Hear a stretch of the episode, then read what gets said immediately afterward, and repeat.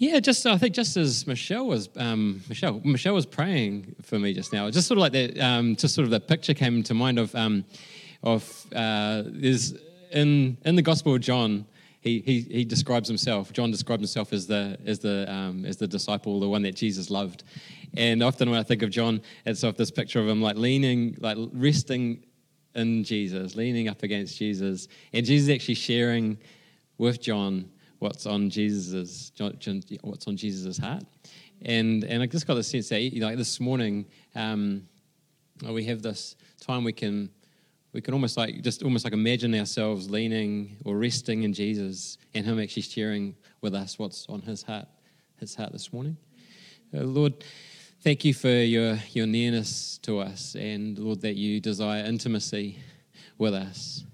And, and even, even now, Lord, would you, would you um, help us to know that you are near to us and we can rest, even now, Lord, almost like taking a, taking a rest in this moment. It might be a busy week. There might be a lot of stuff going on, a lot of stressful things and difficult situations going on. But may we rest in this moment and may we almost may we hear your heartbeat and your love for us today, Jesus. Amen. Yeah. Uh, All right. So I thought we would begin with a with a wee uh, wee exercise. I quite like sort of imagination, uh, using my imagination and doing like thought exercises. And so there's two parts to this exercise. It's very simple. First of all, um, I'd like for us all to think of somebody, think of someone that you describe as generous. Uh, maybe it could be a could be a parent or your parents, or maybe it's a workmate, could be a friend, might even be a child. Uh, just think of somebody that's it's generous. When you think of a generous person, this person comes to mind. And then, then, then just sort of think about what is it about that person that makes you think they're generous? Maybe it's something they've done. Maybe it's just this whole, whole demeanor. What's it about this person that you're thinking about? What, what's, it, what's it about their personality? And, and also thinking about are, are they somebody that you like to be around?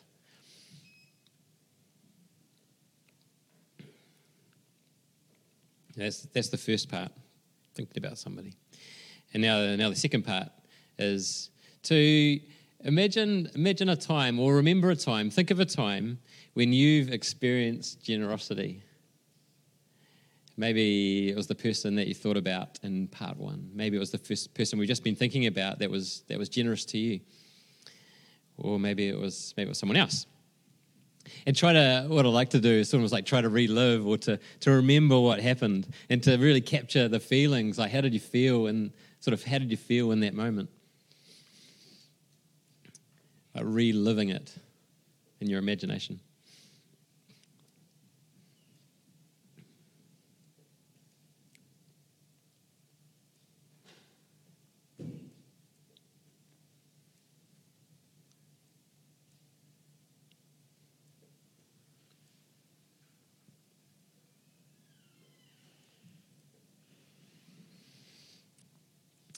And the reason that I thought it'd be interesting to, to do this is because generosity is powerful. I think that, that most of us here would have been able to bring to mind someone uh, that is generous, and and that their generosity actually like helped us helped us enjoy being around them. There's something about something appealing about them. I mean, if somebody's being generous to you, you kind of want to be around that person and, and it helps it helps help shape our impression of them. The generosity is, is powerful, and, and also generosity is, is transformative. Again, like my, my guess, my hunch is that when you when you remembered a moment that you experienced generosity, it, it brought back feelings. Maybe you actually experienced good feelings, nice feelings again. And and you can relive it because because these moments they, they stand out in in your memory or in our memory.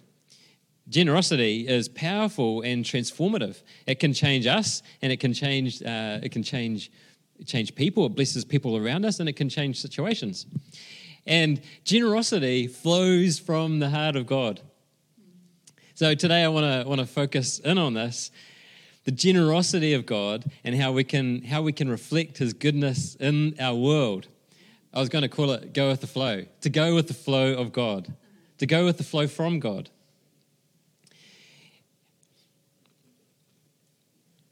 So we're going to go back into the book of Exodus. Exodus is the second, second book in the Bible, and it tells the story of how God set a desperate people, the Israelites, free from slavery. They'd been in slavery to the Egyptians for hundreds of years, and um, and then about three and a half thousand years ago, a long, long time ago, uh, God set them free. And so Exodus is like the Exodus of the Israelites.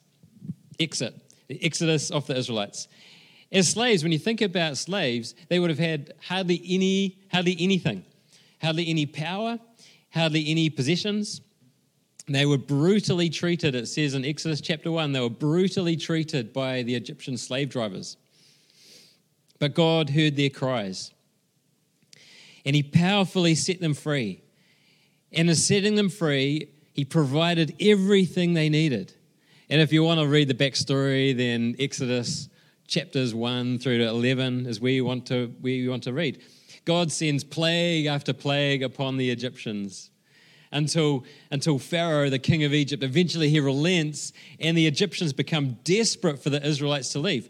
But God isn't about to send the Israelites out into the wilderness with, with nothing. And this is, I think this is so fun. Talking about the generosity of God. And uh, here we go Exodus. It's just, I don't know, just try to capture where, where, what's going on. Like we've got slaves, they've got nothing, they've got no power, they've got no possessions. And then, and then Moses tells them, he goes this, and the people of Israel, this is Exodus 12, 35, and the people of Israel did just as Moses instructed. They asked the Egyptians for clothing and articles of silver and gold. The Lord caused the Egyptians to look favorably upon the Israelites, and they gave the Israelites whatever they asked for. So they stripped the Egyptians off their wealth and uh, it's amazing. Other, uh, other translations, they say they plundered the Egyptians. And these are, these are slaves. They've got no power, they've got no possessions, and they're going up to the Egyptians like they're, you know, they're, they're overlords or whatever, and they're going, you know, nice, nice sneakers. Can I have your sneakers? And the Egyptians go, yes, you can have my sneakers. Or, um, or you know, whatever it is, like, oh, nice jewelry, I want that, please. And the, and the hearts of the Egyptians are turned towards them and they give them all of the stuff. Some people have uh, I've heard that some people have suggested that this was compensation. This is like this is like repayment for the hundreds of years that the Israelites were slaves. And may, maybe that is the case, but I think the important thing to realize is that through the Egyptians, God Himself is providing for them when they have nothing or at least very little. And later on, as they journey through the wilderness, so they're, they, uh, they're forced to leave Egypt and then they journey through the wilderness, and God provides everything for them. He, he protects them, He protects them from the, from the Egyptians that, that try, to, uh, you know, try to overtake them and uh, reclaim them.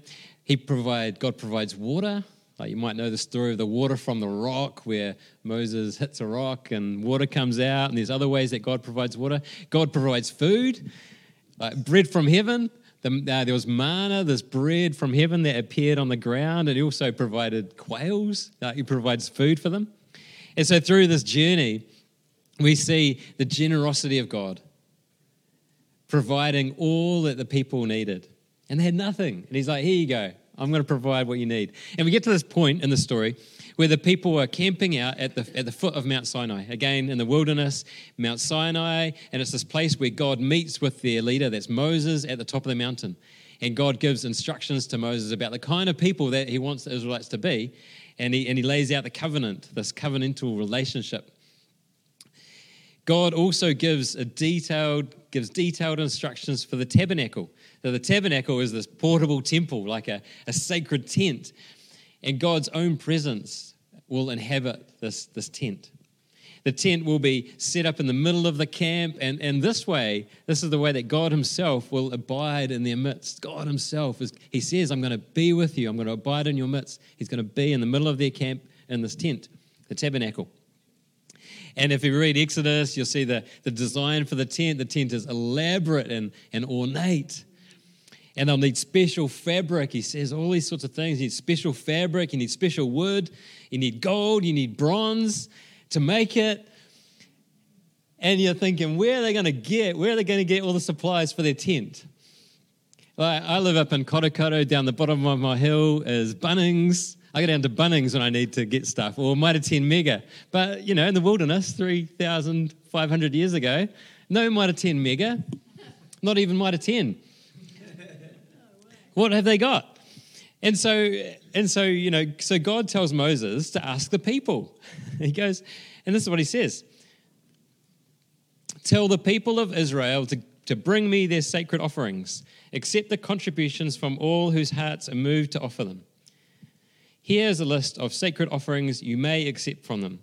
Gold, silver, and bronze, blue, purple, and scarlet thread, fine linen, goat hair for cloth, tanned ram skins, and fine goatskin leather, acacia wood, olive oil for the lamps, spices for the anointing oil and the fragrant incense, onyx stones and other gemstones to be set in the ephod and the priest's chest piece. Have the people of Israel build me a holy sanctuary so I can live among them. That's a lot of stuff, eh? I mean, even if you went to Bunnings, you wouldn't be able to get much of this stuff. Probably actually none of that stuff. So, where did it all come from? Moses goes and asks the people, and, and this, I reckon, is like a hidden miracle in the book of Exodus.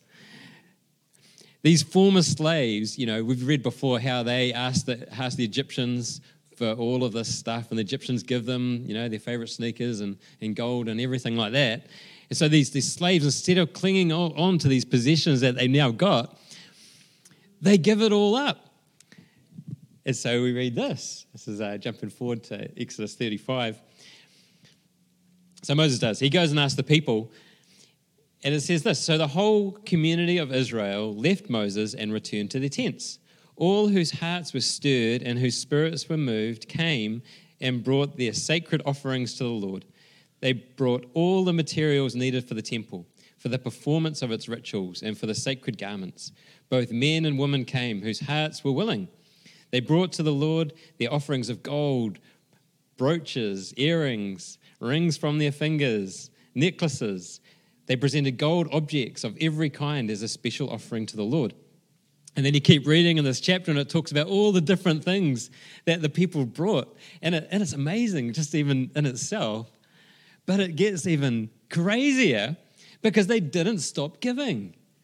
And it gets to this point where it's just too much. Like the build, the, the ones that are doing the building of the temple, of the tabernacle, they're going, it's too much, Moses. The people keep on bringing all of this stuff. You got to do something about it. And so Moses then has to go to the people and go, stop, you know, stop bringing all your stuff. It's too much. this is a miracle. This is an absolute miracle. But I reckon that the, these people, they're actually reflecting the generosity of God. Like God was so generous to them. Yeah, he, he leads them, he sets them free from slavery. He provides for all of their needs, everything they needed, and more. And now their hearts, they, they respond likewise. You know, their, their hearts were stirred, their spirits were moved, and they just came and they brought and they like, oh, this is amazing. And it's worship, isn't it? Yeah, pure and simple. Like we were singing that song this morning, you know, I want to bring you more than a song. and they so they were, they were bringing more than a song, and it's from their heart as well. So when we jump, that's in the Old Testament, and when we jump into the New Testament, uh, we discover God in the flesh, Jesus. Jesus and Jesus does similar things that God did in the Old Testament. He sets people free. We read of people setting people, God setting people free from demonic oppression you know, breaking their chains.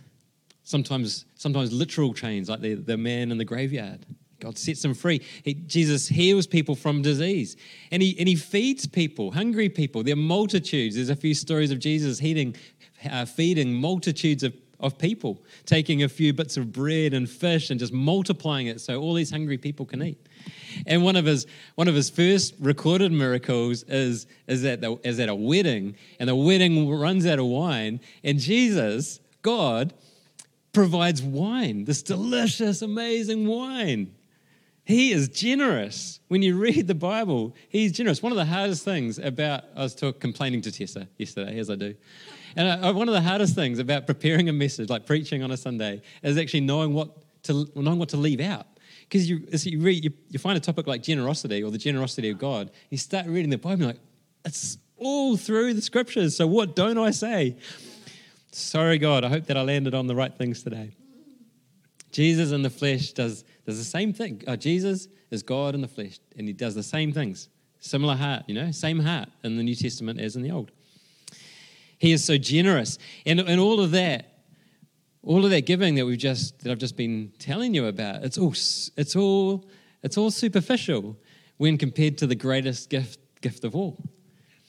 The gift of himself. For God, for this is how, for this is how God loved the world. He gave his one and only Son, so that everyone who believes in him will not perish but have eternal life. For God so loved the world. That's what I was about to say. For God so loved the world that he gave his one and only Son, that who everyone, whoever, everyone who believes in him will not perish but have eternal life. You could say that generosity is, is, the, is a love language, a love language of God. God loves the world. And, and to be clear, like to spell it out, he's, he's talking about he's talking about the people of the world that God created. He loves the world. He loves us so much that he gave, he gave his one and only Son. God is three in one, the Holy Trinity Father, Son, and Holy Spirit. So, in giving his Son, God is giving himself. And this is the gift of Jesus. And this gift of Jesus gives eternal life to everyone who believes in him.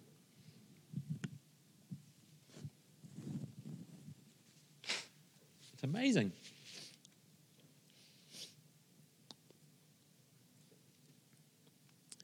Jesus is God.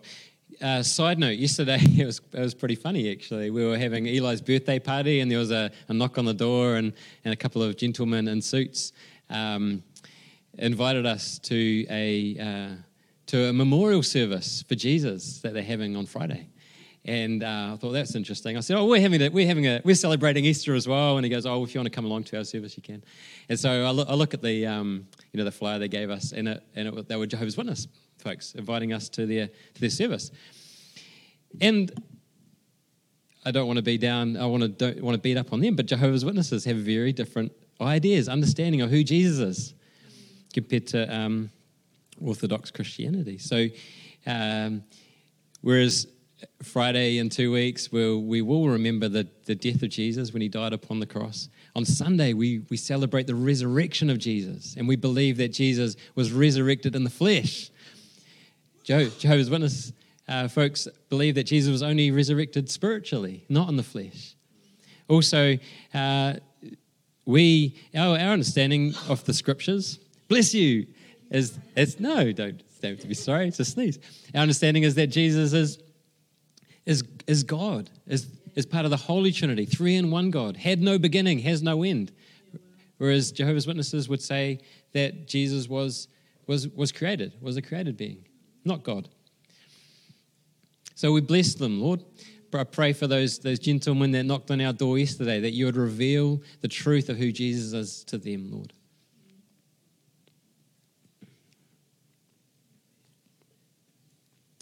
And God continues to give himself. In Luke 11 13, Jesus says this So if you sinful people, I'm waving my hand here. Yep, that's me.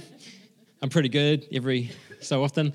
If you sinful people know how to give good gifts to your children, oh, did you see the guitar I got Eli? Yeah.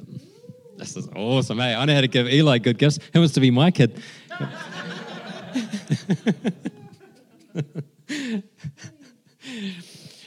taking the applications. If you know how to wash the dishes and change pooey nappies, you can be my kid. Uh, anyway, so if you sinful people know how to give good gifts to your children, how much more will your heavenly Father give the Holy Spirit to those who ask Him? How much more will your, your heavenly Father give the Holy Spirit to those who ask Him?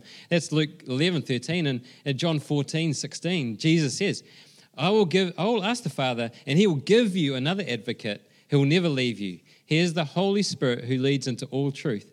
The world cannot receive him because it, because it isn't looking for him and doesn't recognize him. But you know him because he lives with you now and later will be in you. And I'm jumping ahead to Pentecost. The Holy Spirit came to, to be in the people, to fill the people of God in an incredible way at Pentecost. Pentecost, if you don't know, it's, it's a feast day that happens 50 days after, after Passover, after Jesus' resurrection. And 10 days, it was happened 10 days after Jesus ascended physically into heaven. On that Pentecost Sunday, 2,000 years ago, just as Jesus promised, the Holy Spirit came and filled 120 of Jesus' followers who had gathered in an upstairs room in Jerusalem.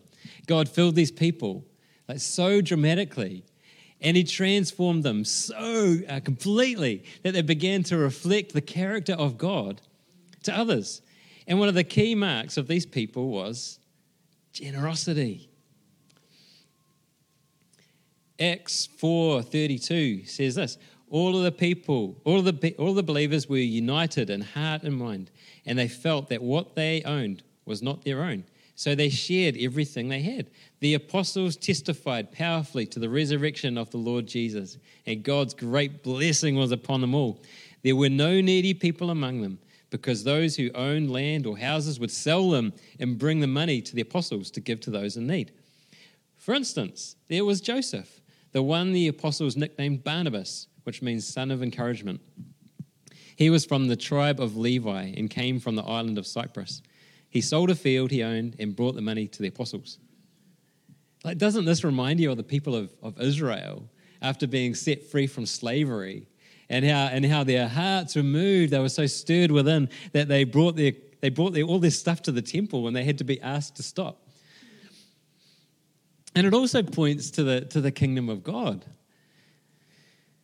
The kingdom of God is, is this heavenly kingdom that Jesus announced, that he demonstrated, that he ushered in, the kingdom that is, that is even now among us. And often the kingdom is, is, is hidden in hidden ways but it's here among us. The kingdom of God will be fully consummated and we'll fully experience it when King Jesus returns. When you, when you think about the kingdom of God or you think about what it's like in, in heaven,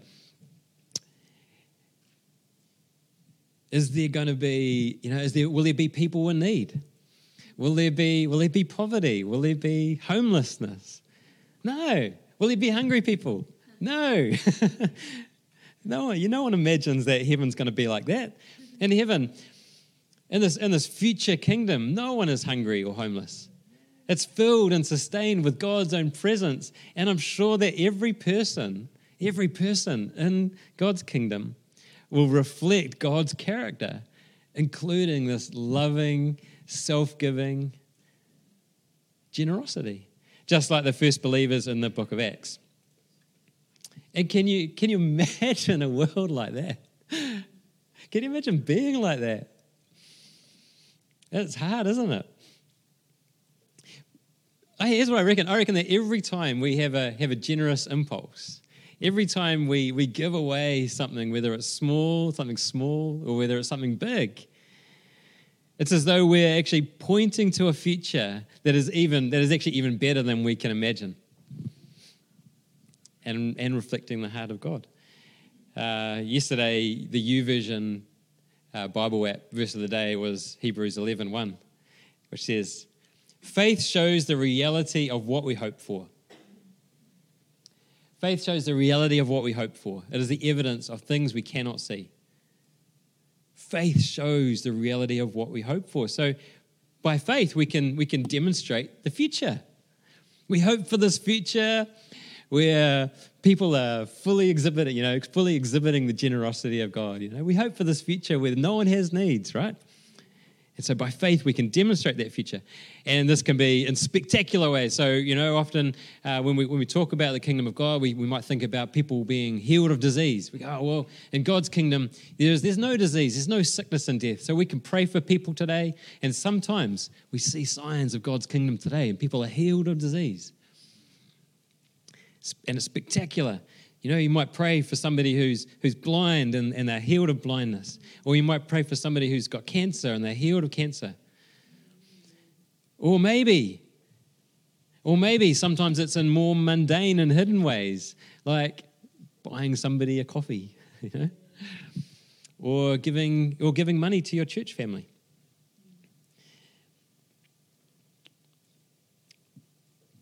Simple things, less scary, simple things.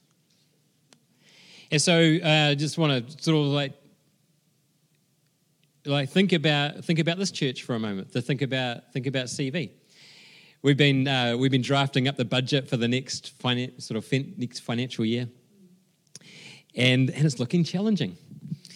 Um, we've had a we've had a great have a, we've had a decrease in the amount of, of regular giving, but our expenses, what we need to pay for, remains remains the same you can, if you want to uh, see the worms, you can you can take a look on the uh, on the notice board down the back, and you can uh, you can see you can see how things are tracking. And so when we've, we've been drafting this budget, and we're looking at a shortfall of around thirty five thousand dollars. No, that was like, that was meant to be a joke. Like, nah, not a joke, but don't be scared. We're looking at a shortfall of around $35,000. God has been incredibly generous, generous to us through the generosity of people like you and like myself. And in previous years, we've been able to build up, build up savings, build up a bit of a buffer of $120,000. And so, you know, it's going to be all right. No need to panic. And yet, we want to keep pressing on to the reality of what we hope for and to keep partnering with what God is doing in this church and in our city. You know, one of the one of the things that um, we haven't talked about for a while, but we're still on the lookout. We're still looking to employ somebody as our, our children's ministry leader to to work part time and to invest into our kids kids program. We want to we want to keep that on the radar, and we want to keep budgeting for that. Right? We want to uh, keep looking for someone who can step in and do that.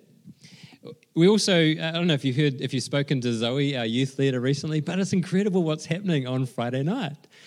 This, this youth is, is growing in number. Like, how many was it on Friday, Zoe? 20 people on Friday night coming along to learn about Jesus and to do Youth Alpha. Some are from CV and some are not. I, Zoe tells me these stories. I go, this is amazing. This is something that God is doing.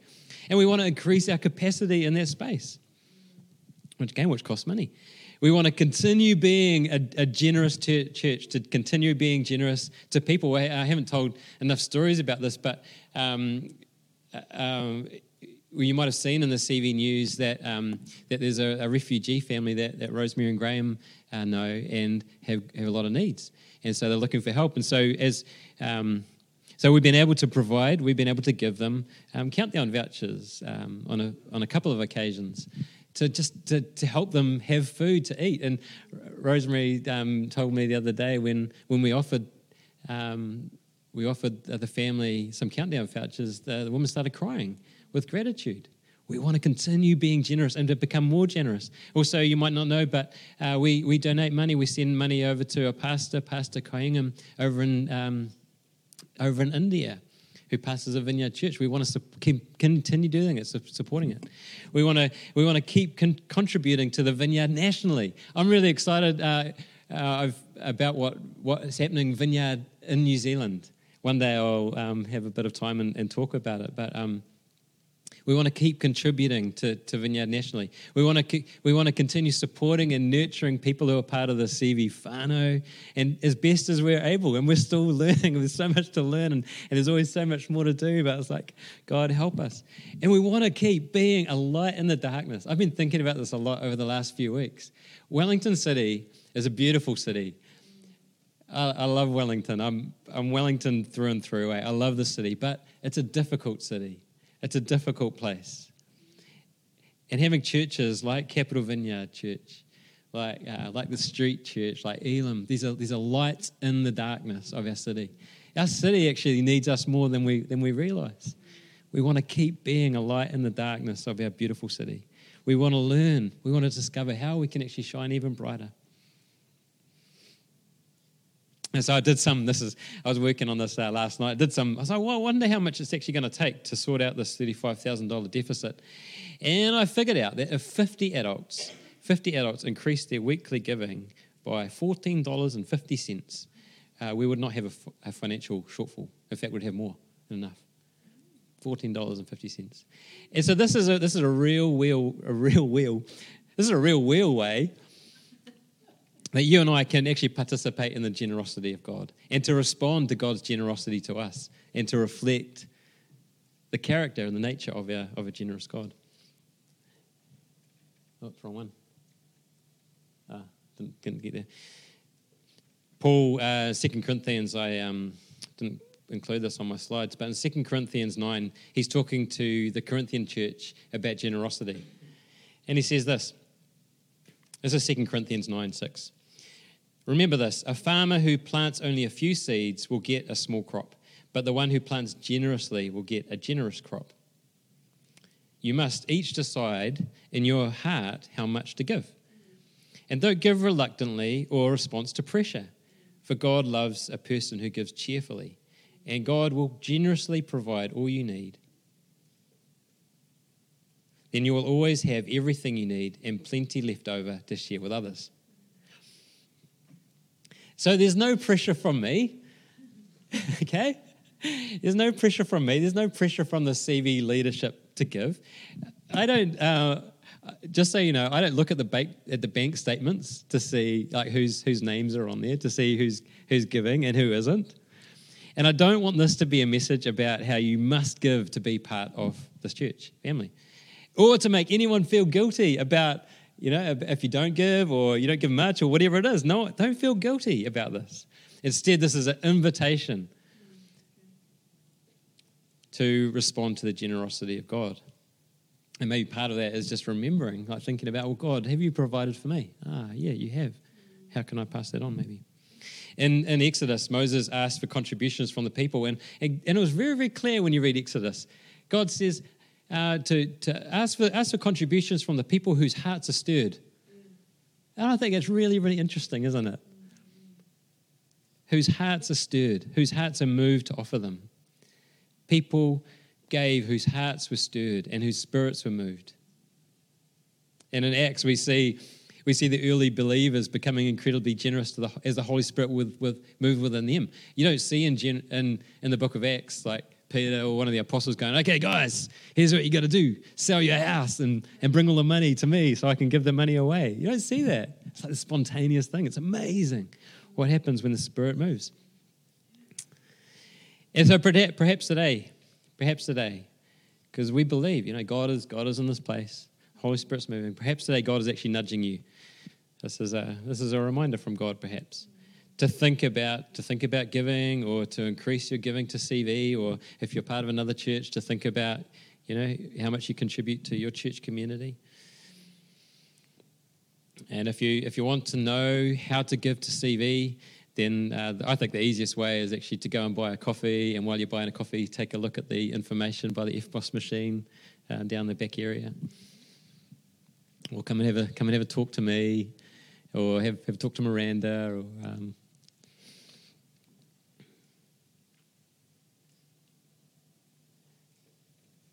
the other day, um, I was thinking, of, you know, I've been thinking a lot of, about the generosity of God. And when you start thinking about the generosity of God, you just see, you just see, you become grateful in so many different ways. Like that song, thanks for the set that you chose this morning, Matt. Like those songs, they just fit, seem to fit. Like 10,000 reasons to praise God. And, and, and Michelle were joking before about the passages, how, you know, will they be in line, you know? Uh, and and it feels like that word God is faithful and provides for us. This is in Lamentations. Anyway, I was thinking about this and I was thinking about how, you know, when the sun comes up and we see the reflections of sun or we see the sun come up in the morning and it's like those reflections of the sunlight is, is like, um, is a bit like generosity reflecting the heart of God how God is so generous and kind. And so when we when we experience acts of generosity or when we give stuff away, it's almost like the sign of God and God's kingdom. And then my, my friend uh, my friend Willie, he lives over in Switzerland. Out of the blue, like he, he messages me and he sends through this photo. He lives in a little little town in Switzerland, and he told me that cars can't aren't to drive in there, so they've got to park outside the village. Amazing, eh? Look at that. And if you see that picture, hopefully you can see the sunlight on the tops of the mountains. You see that? And then the moon just above that. And it's just like this picture of, of, of what I think God is, is inviting us into. to, to reflect the heart of God, to reflect the nature of God uh, in, in, in everything we do. And, and generosity, I think, is one of these ways that we can go, okay, God, I can actually reflect your heart. Generosity is powerful and transformative. Through acts of generosity, we reflect the goodness of God to the world. We point to the future reality of the fullness of the kingdom of God. And as we give, I've discovered this over and over as I give, I'm changed. It's hard to describe. I'm changed as I give. Situations change, people are blessed, and, and we also discover more of the goodness of God in our own lives. God is so good. Do you want to stand and pray? We'll pray. We'll bring it, bring it all to God. Lord, just thank you for thank you for your presence for us. And Lord, I just feel like just I'm just barely scratching the surface of, of your generosity to us and and and the ways that you're generous to us. I feel like I, am only scratching the surface of actually what I, even what I understand of that, Lord. You are a self-giving God. You're the God who gave your Son. You're the God who gives your Holy Spirit. You're the self revealing God. You're unlike any other. No other person is like you. Thank you for your heart for us, Lord. Thank you for your kindness to us, God. The Holy Spirit, even now, would you, would you move in this place?